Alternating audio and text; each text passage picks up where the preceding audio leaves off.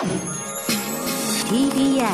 Podcast TBS ラジオプレゼンツのポッドキャスト番組オーバーザさんパーソナリティのジェーンスーです。はい、堀井美香です。毎週金曜日夕方5時から配信されるこの番組、皆様今週もよくぞ、よくぞ金曜日までたどり着きました。本本当ね当お疲れ様でございました。ええええ毎回およそ30分、私、ジェーンスーと堀井美香さんが語らい、皆様から届いたメールを読み、太陽の向こう側をオーバーと目指していく、そんなトークプログラムとなっております。はい。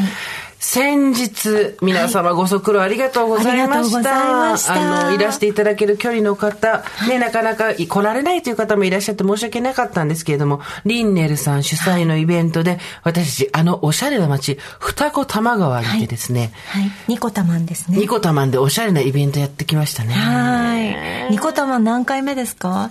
多分、4回とかそんな感じ、3、4回じゃないまあ、ですかね。本当ですよね、私もそれぐらいなので、やっぱり、ねえあの、路線が違うのでね。なるほどね。はい、うん小田急線はやっぱ東横線、あそこは何線って言うんですか？あそこは新玉川線じゃないですか？新玉川線ってもう言わないんだっけ？大井川線、なんで大井川線？大井町に行く。大井町に違う。大井町線もありますよね。じゃないじゃないじゃない。あ、そう？あそこは、あれですよ、渋谷を通る半蔵門線の延長線ですよ。田園都市線です新玉川線って言わなくなったの？え？昔新玉線って言ってたと思うん新だけど。玉線うん。へえ。記憶違い？わかんないですまあ、とにかくおしゃれな街、双子玉川でですね、す私たちイベントやらせていただいて、はいたくさんの方に2万人ぐらいいらっしゃいただきましたよね。そうですね。あの、なんていうんですか、吹き抜けがあってね、そうそうそう皆さん、あの、1回、2回、顔を3回、出し4回、て5回ってね。見ていただいて。ここで来場者を万の単位で盛るっていうのは昭和ですよね。今自分で言ってから思っちゃったけど。いいんです。でもそれぐらいの感じは、本当に立っててくださって、皆さん暑い中、暑い中ねぎっしり人がいて。おばさんたちが立ってるだけで心配になるもんね。そうですよね。体感2万ですよ、体感2万。いや、本当になんか上の方にスタッフがいて、ちょっと音を聞いてみたりしてくれたらしいんですけど、あんまり聞こえなかったみたいで、ねだけれども最後まで皆さん立っててくださってありがとうございました。で、その日の様子はですね、私のインスタグラムの方でインスタライブをやらせていただいて、うんあその後番組後にね、ねイベント後に。で、それは記録が残っておりますので、はい私のインスタグラムの方にあ、見に行っていいですいただくと。。もうなんかたくさん集まってくださって皆さんにね、声かけていただいて、ねえなんか、落ち着けとは思いましたけどね。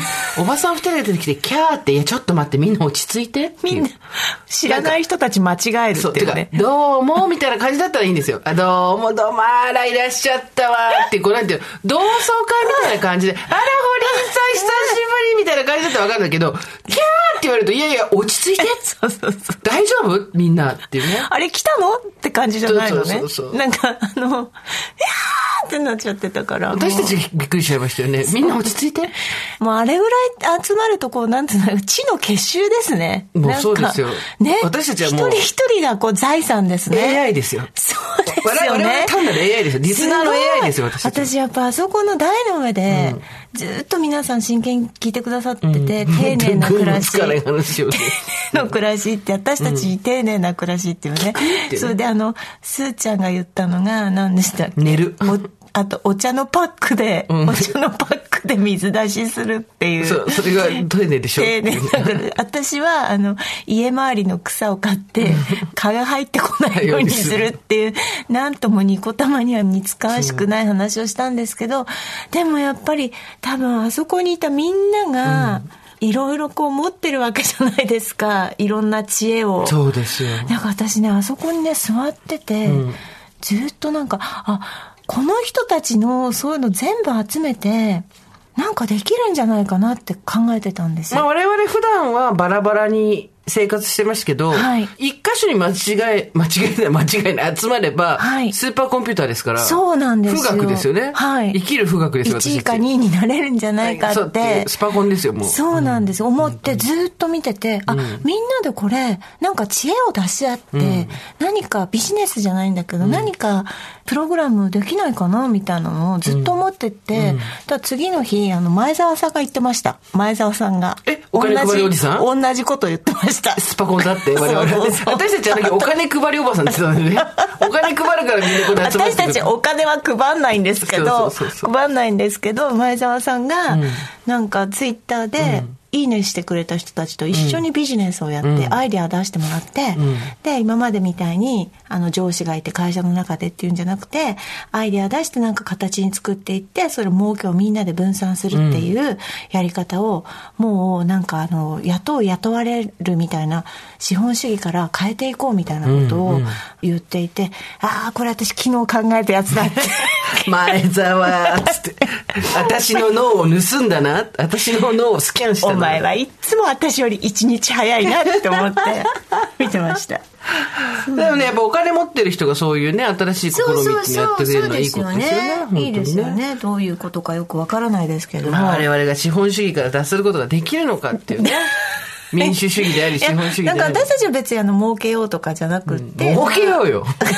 まあみんなで集まって楽しいことなんか知恵を出し合って、あこの人数いたら知恵出し合ってなんかできるなっていうのは思っておりましたね。そうで。すね。あの、結婚してるのしてないの、子供がいるのいないの、介護やったのやってないのって集まるとですね、本当に知恵の結晶でですね。本当そうですよね。私はあの、お友達でね、お子さんはいらっしゃらないんだけど、ご夫婦で、はい。こちらの方はね、不動産転がしがうまいのね。ええそう、っていう方がいらっしゃって、こう買い替え、買い替えではいあ利益を出していくっていうね。昨日、鎮魂祭ってところが買ったマンションが建て替えになって鎮魂。あ今日は鎮魂してまいりますって言ってたけどね。鎮魂祭時々見見かけますものね。買った物件があなた、はい。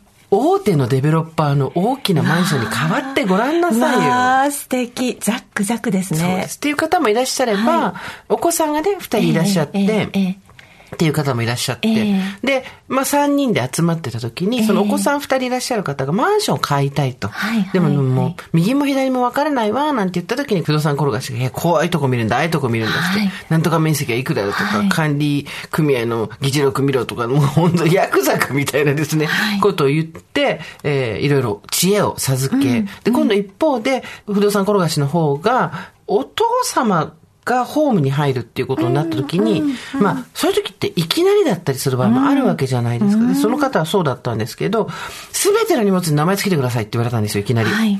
で、うわ、どうしようって、ほら、お名前をやってないわけですよ、我々は経験として。そしたらその二人お子さんいる子が、すかさず、名前ペンだったらこれが一番いいとか、あんまり洗わないものには、マスキングテープに名前書いて、それを品質標準とかあるじゃないですか、あそこに貼って、それでいけとか、あ、もう知恵を私たちも持ち寄集まるとったら何もうでもできますよ。何でもできるよ、本本当。当鎮魂祭でも何でもできちゃいます。やっぱこれはですね、我々が大真面目な話を最初から、こ今日珍しく。今日嘘です。今珍しく。日は前澤さんの話から始まりまビジネしたかスの話ら、やっぱり。大真面目な話をすると、ええ女性の選択肢っていうのがですね、ええ。仕事するしない、結婚するしない、子供を産む産まないっていう、最低でも8パターンになりますんで、この8パターンバラバラになることで対立したりとか、分かり合えないなんて言いますけども、そんなのたかが10年の話、もうそっから戻ってきても、私たちのこう、知恵、結晶オブ知恵。いや、本当そう思いました。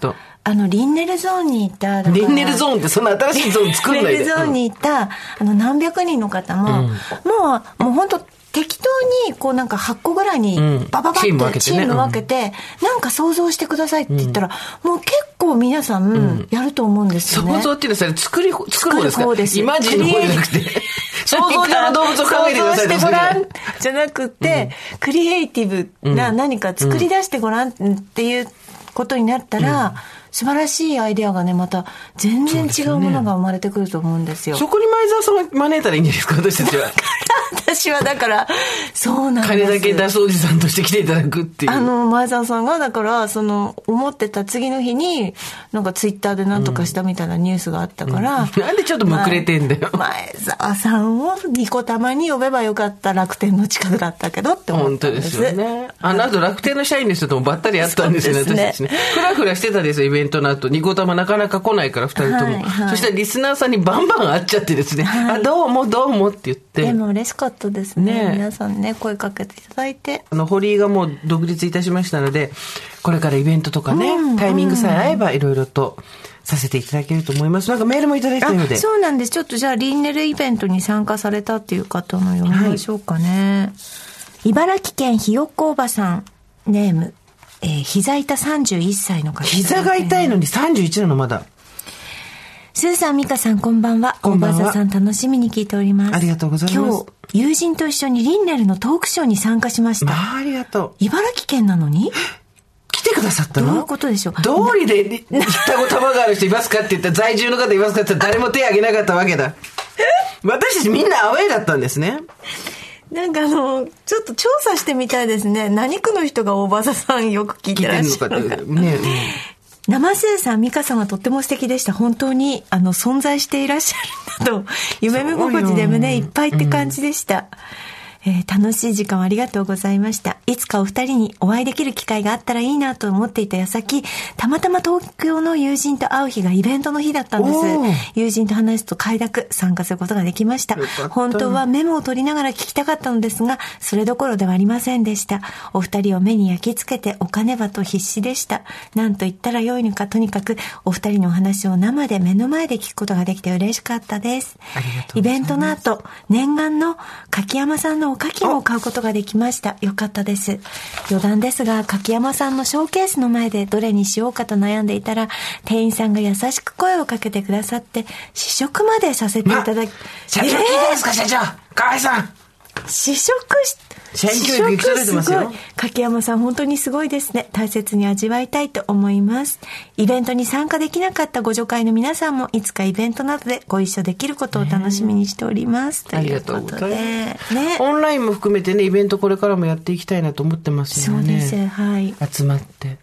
でもそうやって柿山、玉川高島に入ってんだよね、確かね。ああ、そうですそう、だか。から会そちらに行かれたんじゃないの？あら、あら、ニコ玉で買う柿山も美味しいでしょうね。ねえ、ね一味違う上品な そうですよね。お味でね。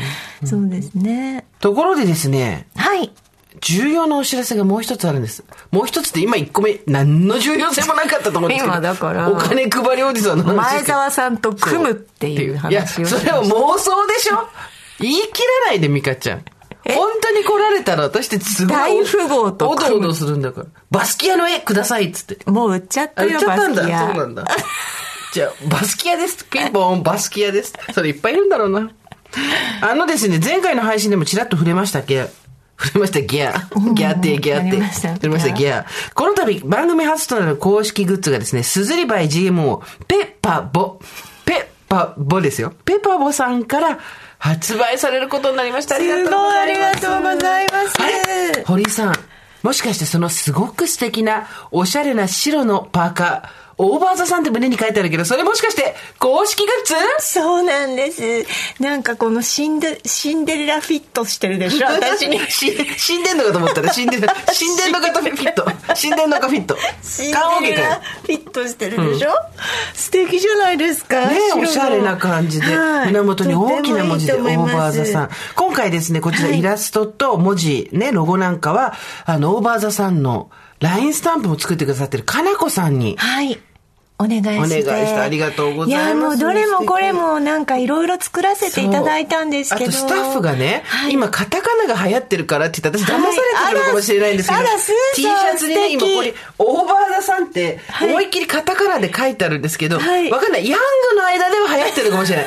ヤングの間では流行ってるかもしれないけど、私が着ると完全にこれもう昭和のなんか、電気屋さんの、なんかナショナルみたいな感じ。パナソニックの前よ、これ完全に。ナショナル、ナショナルの文字あるじゃん。これわかるじゃん。わかりますわヤングは調べろ、勝手に。あの、なんか、ババアはわかるけど、ザナショナルっていう。ザベスト10で当たった T シャツ。そう、ザ・ベスト10、あのフォントよ。ザ・ベスト10とか、ナショナルとかの、あの、ちょっと斜めった太字ゴシックみたいな。斜め太字ゴシックみたいなので、オーバーザさんってカタカナで書いてあるこれいいの、ええこれ作っちゃうんでしょ？なんかだから若い人には人気らしいので、それは素敵ですよ。でもあなた着こなしてます。着こなしてねえし。なんとですね、T シャツははい、白、黒、そして、シェイプも普通のシェイプと、ビッグシルエットもあるそうであす。ビッグシルエット今流行ってますかうんら、ビッグシルエットシルエットがいいと思います。シルエットシルエットいやでもこれちょっとあの恋本当にあのみんなと一緒に仲睦まじく着たいです一緒にね。でね、パーカーも白と黒。あとですね、えービッグシルエットもこちらあるんですけど、そちら裏起毛なんで、ええ秋冬の寒いおばさんも着れると。あー素敵。素敵ですよ。はいあとこれ可愛いのが今入ってるんですけど、タンブラーね。はいタンブラーがあったりとか、はいあとは膝掛け。ええあとどうしても堀井さんが作りたいと言って譲らなかったはいウエストポーチ。ウエストポーチ私も本当もうあの生涯かけて流行らしていきますからあのね、白いウエストポーチでね、はい今大体みんなボディバッグとして斜め書きするんですけど、ええ堀井さんちゃんと腰に巻いてね。かたくなにあの中央部に巻いてあのウエポをはらウを流行らせてェポーって誰も言ってないから。ウェポーを流行らせていくウエストポーチ。私ねねもう一回ピーポーみたいな言い方しないでね。あとですね、チューリップハットみたいなのもありますし、あいいですね。チューリップじゃないけどハットですね。はいこれもオーバーザさんって書いてあって、、はい。ろいろございますいよ。やーこのパーカーもあの素敵ですよ。パーカーすっごいいいよね、これね。ね、これも本当通に年通年外せないいわゆるワードローブ的なあのなんか。何を言うてますの？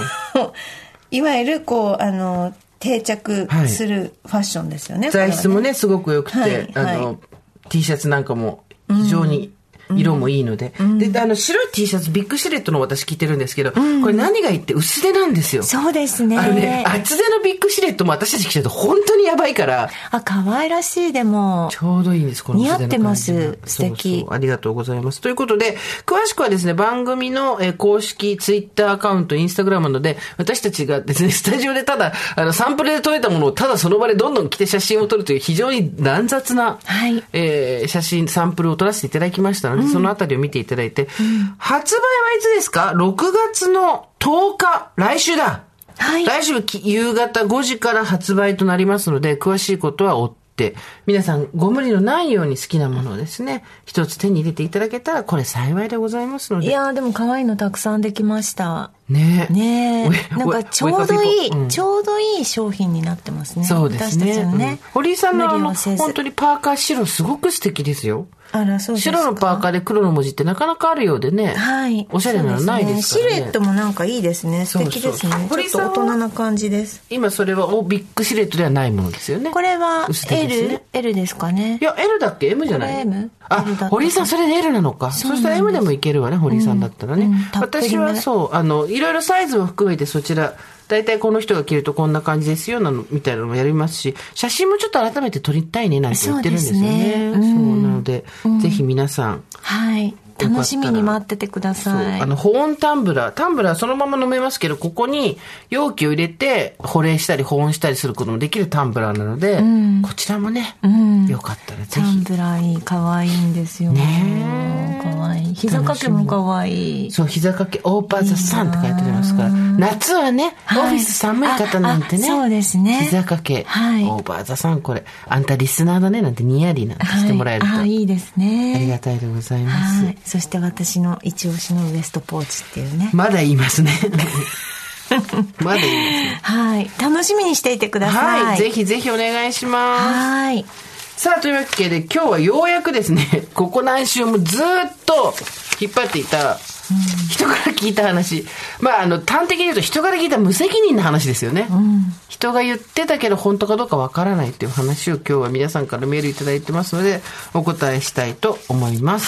おばさんネーム、チャコパンナさん、世田谷の45歳の方ですね。スーさんみっかさん、おはこんばんちは。こんばんちは？聞いた話ということで、いつどこで聞いたか忘れましたが、女泣かせは女の子が生まれる。要するに、モテ男、女性関係が華やか系の男は娘が生まれるというものです。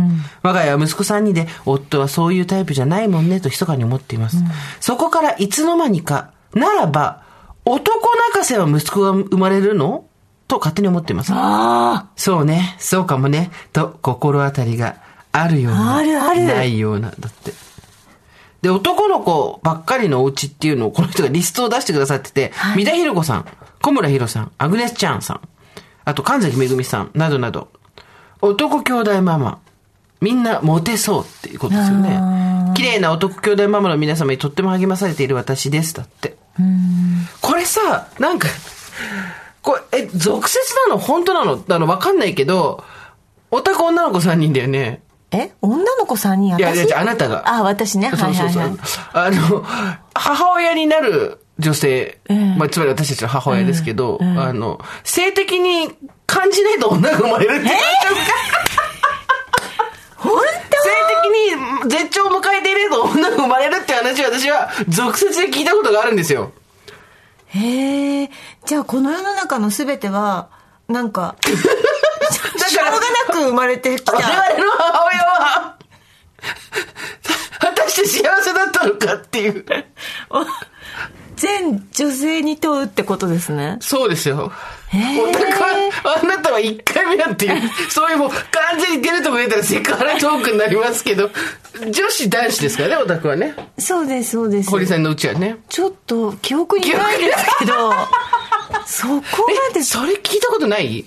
それはないです。なんか海分けみたいなので、えなんかさ海分けってすごい迷信あるじゃん。あります、あります。なんか、食べ物もね。食べ物とかさ、あといろいろ、で、体内が酸性に傾くとどうのとかさ、で、その海分けって、多分、科学的、医学的にはまだちゃんと立証されてないと思う、分、ない分だけ迷信がいっぱいあって、感じてしまうと女の子が生まれてしまうから、感じないようにするみたいな。あ、違う、間違えた。感、え、どっちだっけ？感じてしまうと、男の子が生まれるんだ。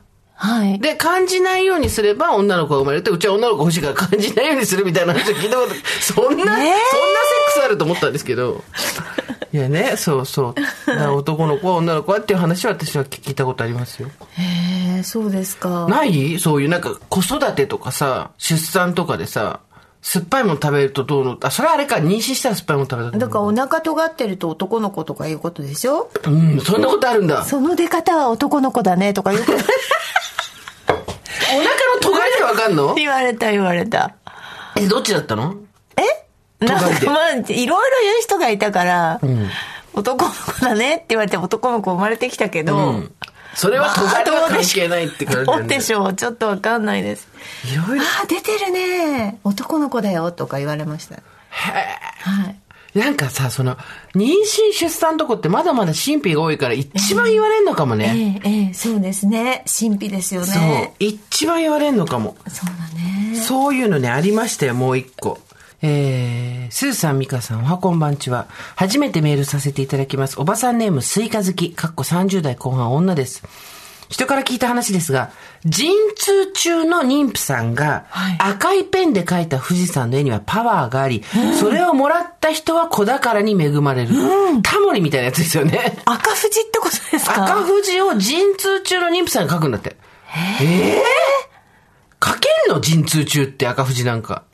いや、か、書けないと思いますよ。だって、で、5年前、友人が大変なウィザンだったにもかかわらず、よかったら受け取ってねと私の分を書いてくれました。だからもう、陣痛中にサイン書くんで、パパパパパパパパって赤富士書いてたんじゃない？私はいただいて初めてそのようなジンクスがあることを知ったのですが、実はかなり有名な話のようです。当時の私は入籍を控えていて子供が欲しいと思っていたので、友人の気持ちがとても嬉しかったんですが、現実は結婚生活5年、レス6年、年齢的にもう妊娠は難しくなってきているのに、夫に拒否をされて以来、うまく話し合いができず、もやもやした気持ちでいます。もし友人が私にこの絵をあげたことを少しでも悪かったなと思っていたら申し訳ないのですが、私は友人のこともこの時生まれたお子さんのことも大好きで、時々あり友人のお子さんをめでることで行き場のない母性をコントロールしている自分がいます。スーさんもよくおっしゃっていますが、女性は生き方の選択肢が多くて本当に大変ですね。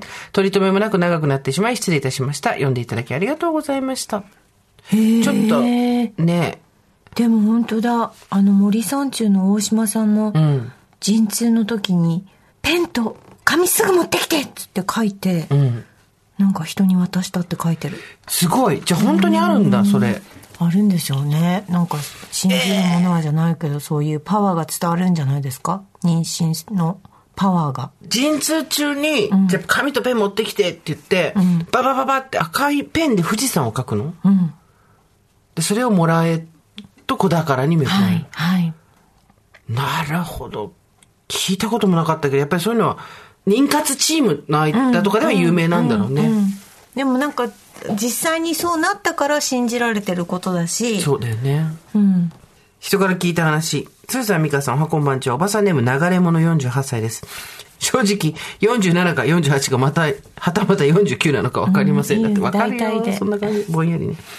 私は現在アメリカ在住ですが、海の向こうから毎週配信されるこの番組、心の癒しであり、お二人の豪快なおばさんトークは私の活力の源となっております。さて、今回のテーマ、人から聞いた話ですが、最近の付き合ってはいけない男 3C。ええ聞いたことないね。昔なんだっけ？3K って汚いきついとかそういう仕事でっていう失礼な物言いがありましたけど。ありましたね今は付き合ってはいけない男 3C があるそうで、はいはいクリエイター、はいカメラマン、はいそしてカレーをスパイスから作る男。ダメー。ドンピシャ私、カレーをスパイスから作る男と別れたことがございます。りました。どうでした？やっぱカレーをスパイスから作る男はどうでしたか？カレーをスパイスから作る男、いいやつでしたよ。付き合ったことは全然後悔してないですけど、もういいかなっていうのもありますけど、向こうも同じ気持ちだと思います。付き合ったことは後悔してないけど、もういいから。でカレーをスパイスから作ることによってなどういう生活が見えてくるんですか？こだわりと、あと、それぞれによるんだと思いますけど、はい私の、わマイ C は、はい 1C、2C、3C の、マイ C はですね、ちょっとの誤配合っていうんですか、ミスも許せない人でしたね。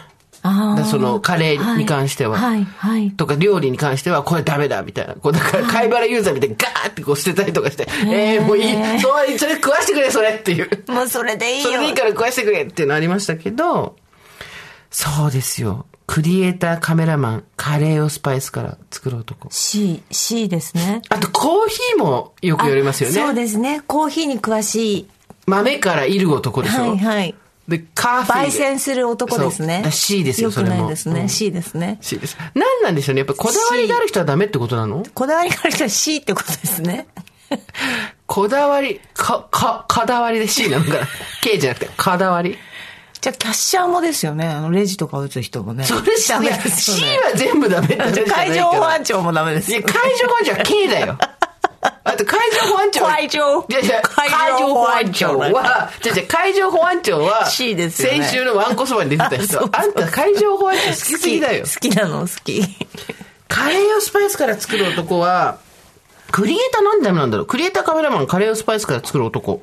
多分あれですよね。こだわりが強いとか、社会性が乏しいとか、あと、収入に直結しないみたいなことだと思うんですけど、でも、これは、大真面目な話すると、女性が、その、旦那さんの収入っていうのがないと、食べていけなかった時代みたいなのの名残も尾てい骨でありますので、男の収入なんかどうでもいいんだよっていう時代になるといいよね、早くね。そうですね、クリエイターもね、まあ、どういうクリエイターかによりますしね、全然ね。なんかやっぱり、稼ぎがあるのが男の解消みたいなのがある限り、稼げる女は増えないと思うんですよ。どう考えても。どまあいろんな社会のルールとかもあると思うんだけど、ルールっていうかその、なかなかね、こう是正されない不平等とかもあると思うんですけど、でもやっぱ何よりも、稼ぐのは男の仕事って言ってると絶対女が稼げないんで、早くそれやめてほしいよね。そうですねなんかこうさ、粉とかパッとかかけたらさ、そこの変気がなくなるみたいな、そういうパウダーないのかね。ね親戚とかにさ、こうバッてやると、すごいリベラルになる。黙るっていうそう、黙るっていう。粉、粉で解決して、バーって、そうそう。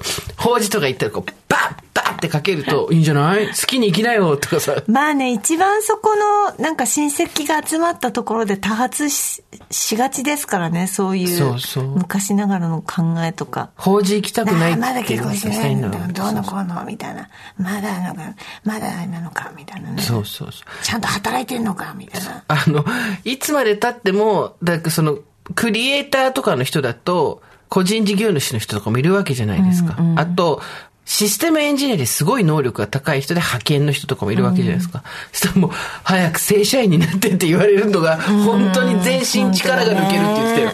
友達が。本当だね。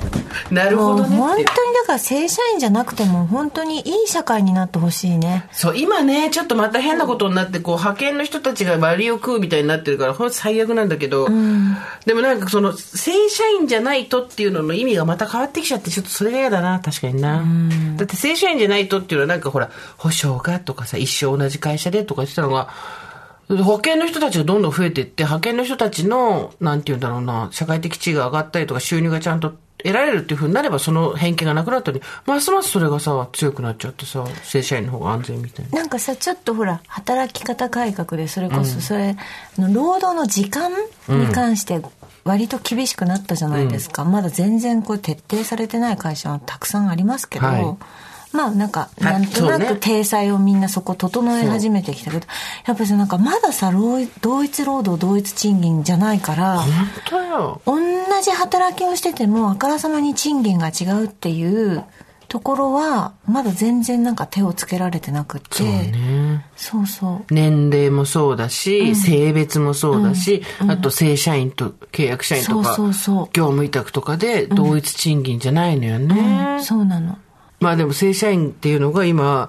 やっぱりなんやかんや言って大事、うん。強いですねみたいなところで50で独立っていう堀井美香ですから、そうですね。そうそうそう。まあでも我々は本当そういうところに関しては恵まれているというか、ガラポンで入っちゃったみたいなところもあるか。ら。まああなたは違うけど、いや私はそうですよ。あなたもガラポンで入ったんですか？ガラポン組ですよ。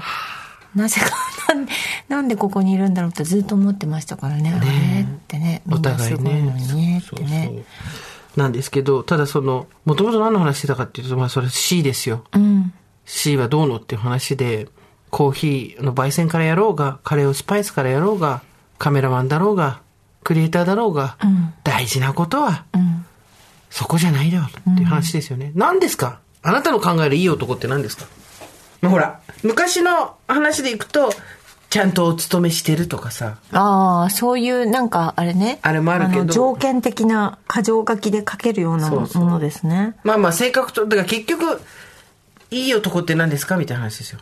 うんなんかふんわりしたなんかその概念の話じゃなくてねあ、概念の話でもいいよ。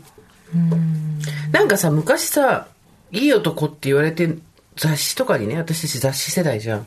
書かれてたのって、結局自分にとって都合がいい男ってだけだったなと思って。昔って何でしたっけ？背が高いとか高収入とか高学歴とかそういうこと？自分にとって都合がいいっていうだけで、自分にとって何が背が高くて何が都合良かったんだろうね。世間的に背が高い男性の方が素敵と言われているんで、並びがいいっていうことですか？そうそうそう。とか収入が高い方が自分が楽できるとか、うん。結局そのおんぶに抱っこになった時に自分にとって都合がいいっていうだけうんだったじゃないですか。うんそこを、いい男2.0、もう2.0って誰も言ってないけど、いい男2.0、令和のいい男は何なんだろうって話ですよ。だってもう自分でやりゃいいんだもんねそこはねそうなんですよ。自分でそこはやりゃいいからだとしたらなんか別に何にもいらない なんかあのでも何にもいらないからこそあるじ魚でしない人だったらいい。そう。私も最近思ったの。私、いい男って何かと思ったらね、ご機嫌な人だと思ったんですよ。ご機嫌な。だぜで、いや、見てて幸せになったりとか、イラッと来なかったりとか、なんでって思わなかったらいい。基本的にさ、大体いつも機嫌のいい人がいいじゃん。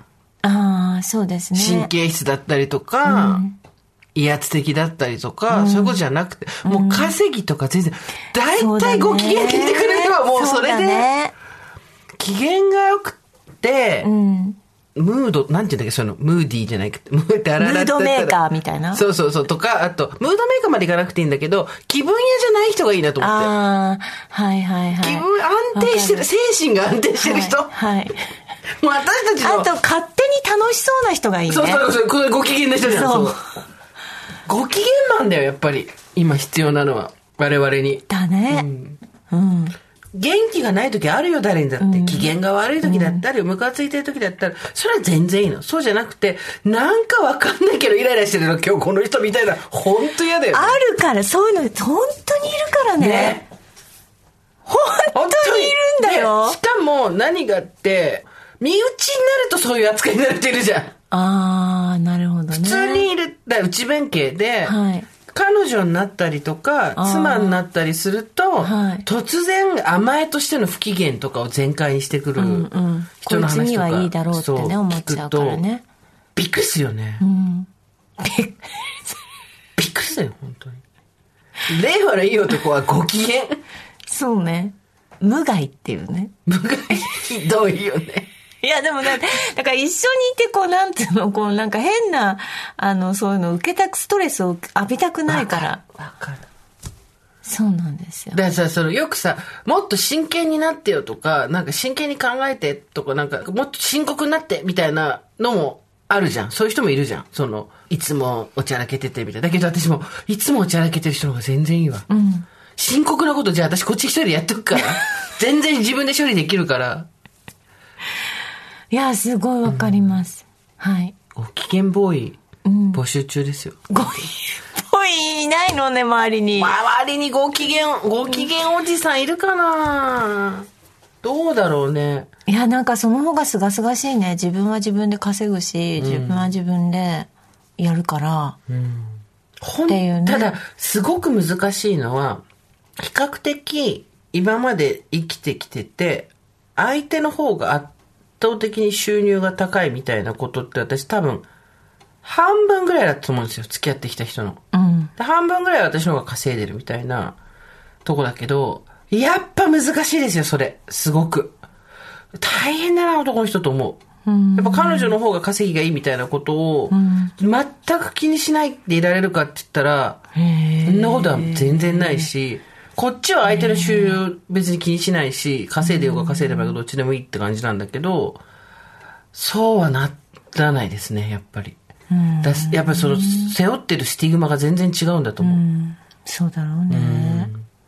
あれきついよ。あれを下ろさないと、令和2.0来ないよ。まあ、そのためにはそれこそ大真面目な話、社会で同一賃金、同一労働、同一賃金ってさっき美香ちゃんが言ったのが叶えられないと、そういう世の中にならないわけだけど、あとなんかさ、最近さ、コラム書いててさ、で、コラム書いてる時に、合コンののことを書いてたのよ、コラムで。で、今このご時世だから合コンとかちょっと難しいじゃん。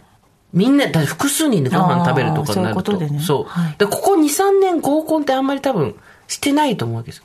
で、果たして今合コンってやってんのかみたいなのをこう調べて、コラム書くのに、こうやってた時、若い人に情報やってた時、インスタこう見たりとかいろいろしてるところでですね、こういう女の子は愛されるみたいな、10か条みたいなやつとかを、うんあります、ありますね。そう、っていうのを、のとこに当たって、そういうのわーって見てたんですけど、ああいうのもそれこそ、妊娠出産の神秘と一緒で、正解がないじゃないですか。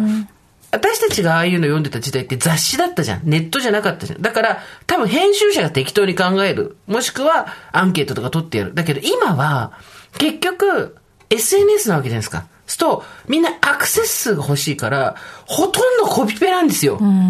誰の見ても。だから、あ、この人の、あ、こうなって改変して手におはだけ変えてるな、みたいな。で、その、そこから流入させて YouTube に誘導して、YouTube のアクセス数で稼ぐとか、あとは、そこから情報商材、恋愛情報商材みたいなのを売りつけるとか、そういうのになっていくわけ。で、こうやってこうやって見てて、みんな同じようなこと言ってんなと思ったんだけど、一つすごいもうさ、背筋が凍る。ちょっと私49でこれ知りたくなかった。24ぐらいで知りたくなかった。なんかこう、ピコーンみたいなやつら。恋愛ソムリエ博士みたいなのがいるわけよ、アイコンがアニメみたいな。で、言ってたんだけどいま、すよね。男の人は、はい。女の人に何をしてあげたいかっていうと、好きかどうかじゃないんです。自分が幸せにできるかどうかなんです。だから、じ相手相手の女の子のことを好きかそうかじゃなくて、幸せ、自分の能力では幸せにできないなと思ったら好きにならないんです、みたいなことが書いてあって、それは私、多分自分が若い頃聞いてなかったんだけど、その視点まるでなかったと思って。大丈夫です。自分で幸せになりますか？らみたいな。そうそうそうそうそう結構です。結構です自分で幸せになります。てか私は幸せ、あなたはどう？みたいなことをずっとやってきてて、どうですか？俺が幸せにしてあげられると思われてるかどうか、考えたことありますか？夫が。まあでもあの幸せにしようとは思思ってるんだと思うんですけど、別になんかそれを意識してやってるわけでも押し売りしてやってくれてるわけでもないですよね。なぜならなんか無口だしそういうことも喋んないし、まあ面白いですけどね、オタクうんの旦那さ全ん。然なんかでもやっぱり幸せに。幸せにしてやっただろうみたいな。ちょっと今 LINE してもらっていいですか？全然 なんて？幸せ、結婚するとき私を幸せにできると思ったかって。もう私、お前死ぬんじゃないのって帰ってきました。突然どうした？お前死ぬのかって言われますから。オーバーザさん収録中なんだけど、つって。確認してほしいんですけど。やいやいや。そう、だから、いや、だから自分が幸せ、考えたことないじゃん。自分が男の人と付き合うときに。考えたことある、なんかこいつを幸せにできるかってさもうほら、むしろ、やっぱ、私自分で幸せ、自分で幸せになるためにこの男の人をどうしようって思ってきた人だから、うんうんうんうん。幸せにしてもらおうとは思わ思ってこなかったから。幸せにしてもらおうと思う女の人もいるじゃん。私を幸せにしてねって。だけど今そこに対して堀井さんは、この人と一緒にいて自分が幸せになるためにはどうしたらいいかっていう軸でしょ、で、それとは別に、この男を幸せにしてあげなきゃって思ったことはあるかっていう話。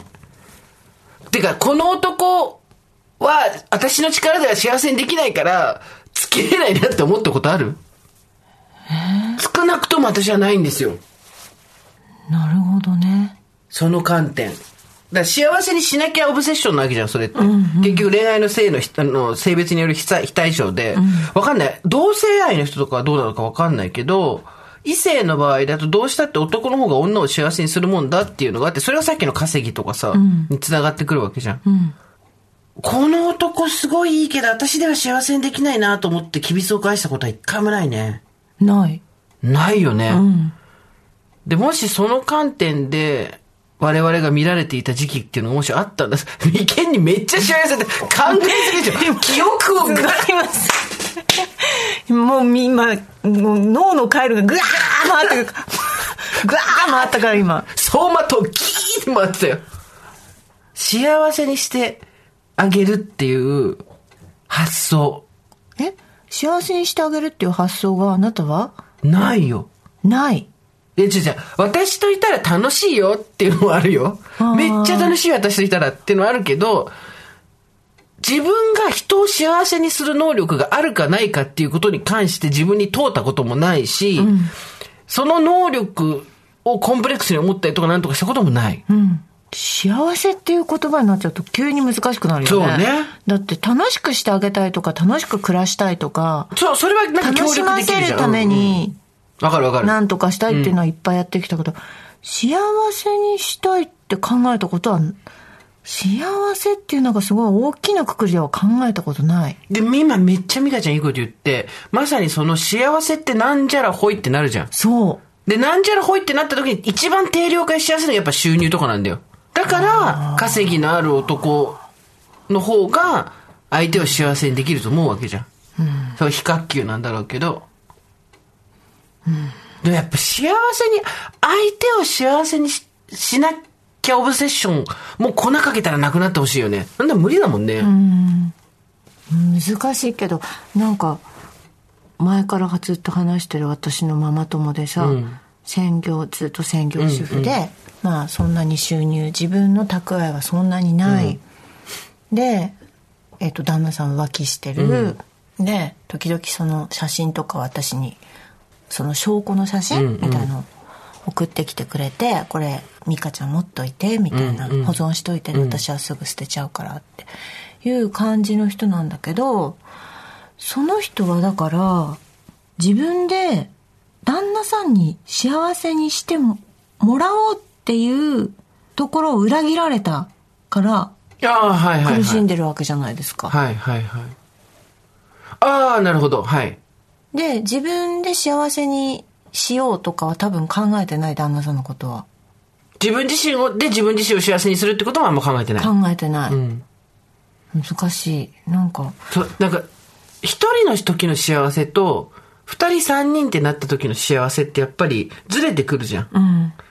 で、そこで、そもそも幸せってなんだっていうことがすごくぼんやりとしてて、でさっき言ったご機嫌とかで私は全然幸せだと思うわけ。うんうんうん。楽しくてね。そうそうそう。で、でもただそれってずれるじゃん。うん。相手がいるとどうしても。なんか昔さ、すごい昔だけど、付き合ってた人にと別れるときに、まあ向こうはよりを戻したかったわけですよ。で、二人でこの、こういう風にやってたあの時期に戻れないかみたいなことを言われたんだけど、私にとってはその時期って一番ヒリヒリしててきつい時期だったの。何年か付き合ってるうちの、あの幸せな時間に戻れないかみたいなこと言われて、あそこ一番きついんです、きつかったんですけど、みたいな。だけど、全然そこは共有できてなくて、あ、これはもう無理だみたいな。幸せの定義が全然違うんだなと思って、結局それがひ自分にとってはこう、なんて決定打にはなったんですけど、幸せってやっぱに願うもんだからね。するもんじゃなくて。うん。するもんじゃなくて願うの。相手を幸せにするんじゃなくて、相手が幸せであるようにって言ってあ、願う、願ったり祈ったりするもんじゃん。うん。うん。やっぱ自分が幸せにしてもらうとか、幸せにしてあげるっていうのは、そもそもそっからなんか人間関係間違いんじゃないかなと思って。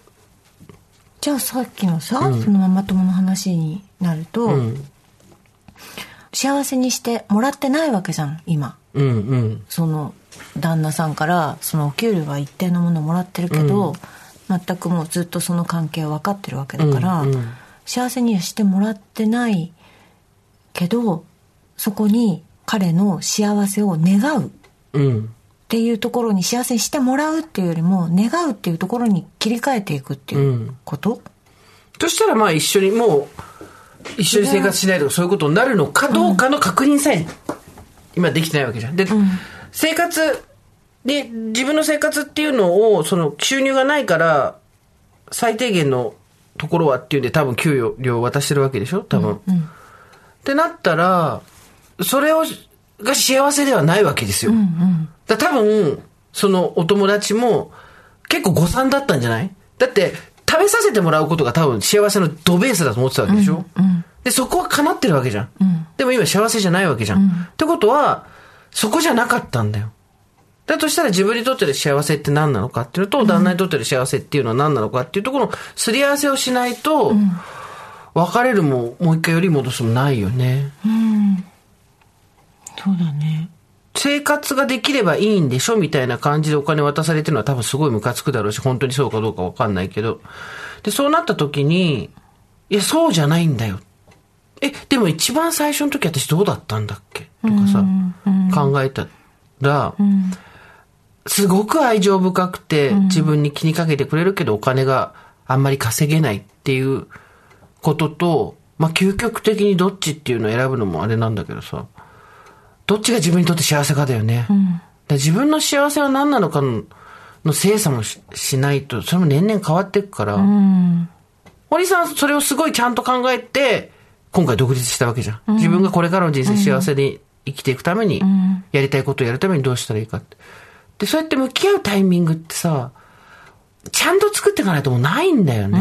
なこの間すごい思ったんだけど、20代ってどうにでもなるっていうか、今から振り返ればだけど。で、30代ってやっぱ怖いなと思ったの。何があって、30代ってさ、仕事めちゃめちゃ頑張ってる人は頑張るじゃん。で、子育てとかすする人もめちゃめちゃ頑張るじゃん。だから、自分と向き合う時間ってないのよ。で言い方変えると、めちゃくちゃ逃げられるわけじゃん。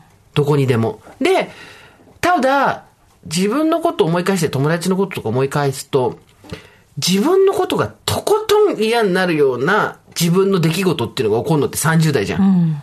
わ、かる？その、最悪だな自分とか、こんなこともできないのかとか、うわ、こういうずるいところがあるのかとか、うわー、思ってたよりひどい人間だったし、みたいなことがあった時に、そことやっぱりがっぷり四つに組んで第1回目の向き合いをやっとかないと、40代になった時辻褄合わなくなるんだよね。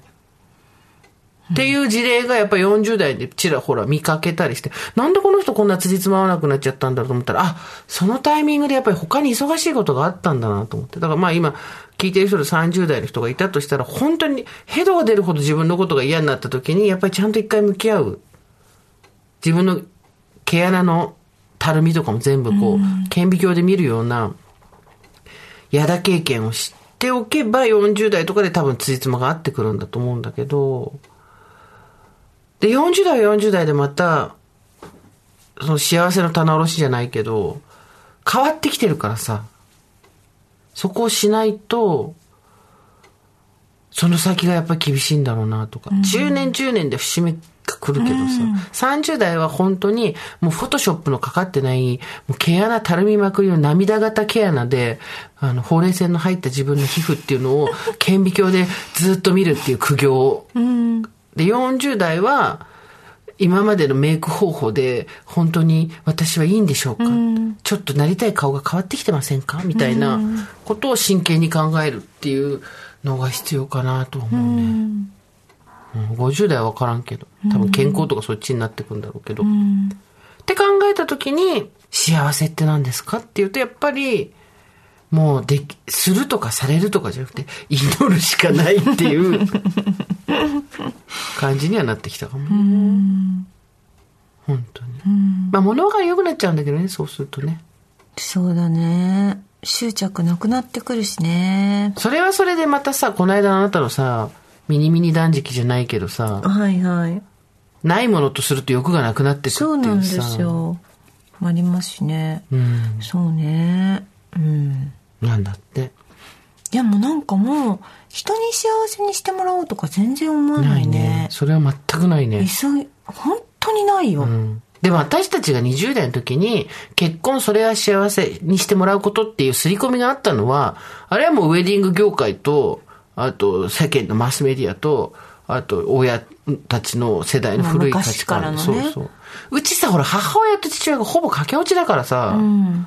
もうその時点で幸せにしてもらうも何もないっていうデフォルトがあるからなんだけど、駆け落ちなきゃよかったねと思うんだけど、駆け落ちてなかったら私が生まれてないと思うとさ、うん。切ないなとも思うけど、うん。誰かにせ幸せにしてもらうはないね、もうね。ない。でも私昔からなかったのなかったでしょあなたも。全然あったと思うよ、20代とかは。あ、そう。うん。私意外になかったんだよな。まあ、ないから、すぐ結婚して子供産んでとかだよね。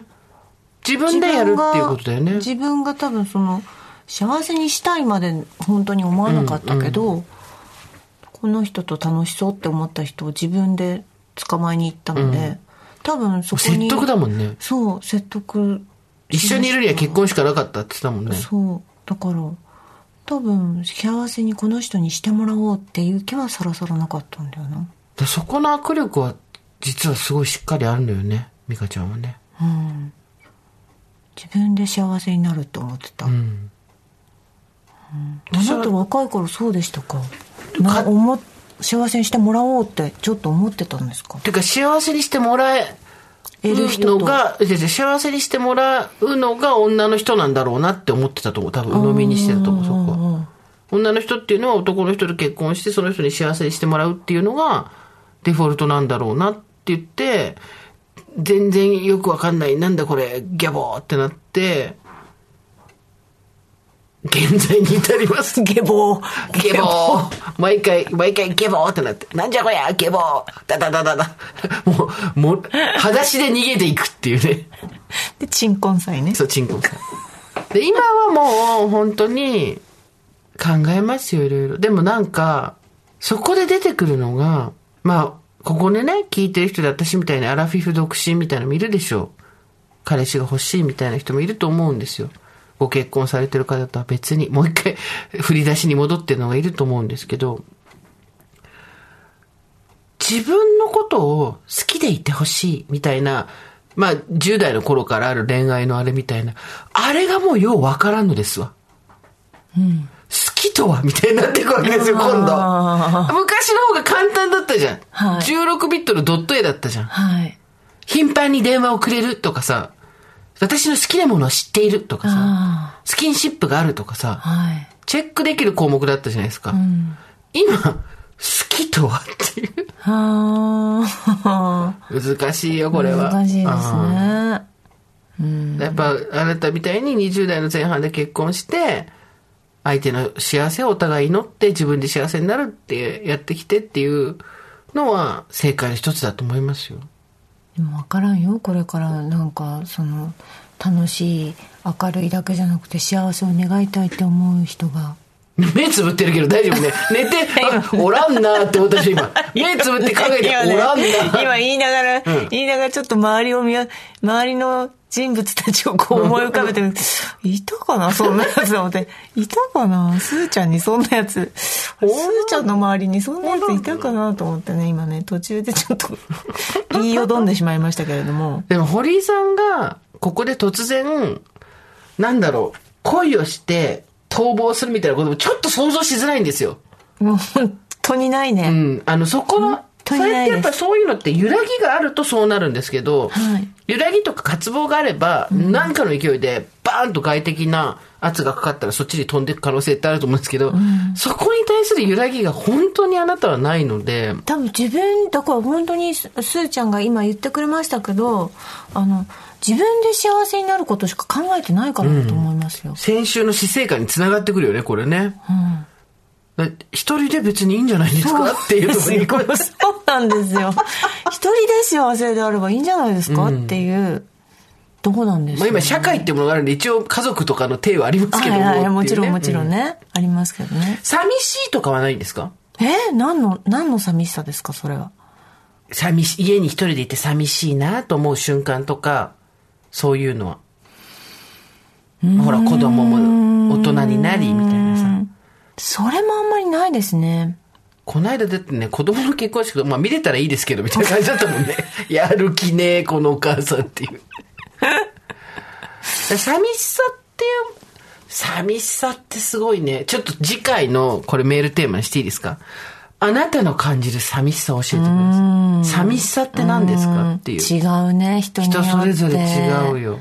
で、もう、あの、ラジオネームで、おばさんネームで書けるんで、赤裸々にあなたが寂しいと思うこと、それこそ、恋をするとかしないとかでもいいですし、子供がどうのでもいいですし、自分自身の容姿っていうのが、若い頃とはち変わってしまったことが寂しいとか、それ何でも。話す人がいいなないいとか、そうそう、何でもいいんで、もうみっともないのでも全然いいんで、寂しさ、あなたの寂しさ、送ってほしいですね。うん。あいいですね。ちょっとみんなでそうそうそう。はいというわけで、今回はこの辺りまでにしておきましょはい。えー、オーバーザサンダー皆様からのメッセージをお待ちしております。送り先は番組メールアドレス over.tbs.co.jp over.tbs.co.jp です。アルファベットは小文字で over ですう。。はい、次週のメールテーマは、寂しいです。私にとって寂しさとは、これをですね、赤裸々に送っていただければと思います。私たちが、鎮魂祭しますから。そう。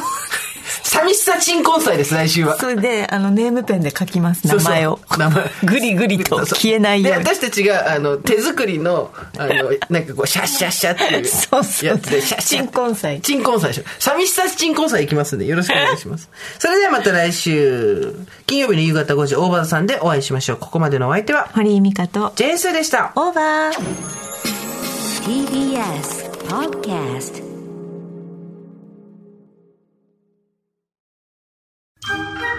ボンジュール三輪明宏です。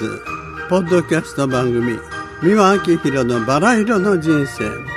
配信は毎週日曜日と水曜日です。忘れないでね。忘れないでね。でんでん。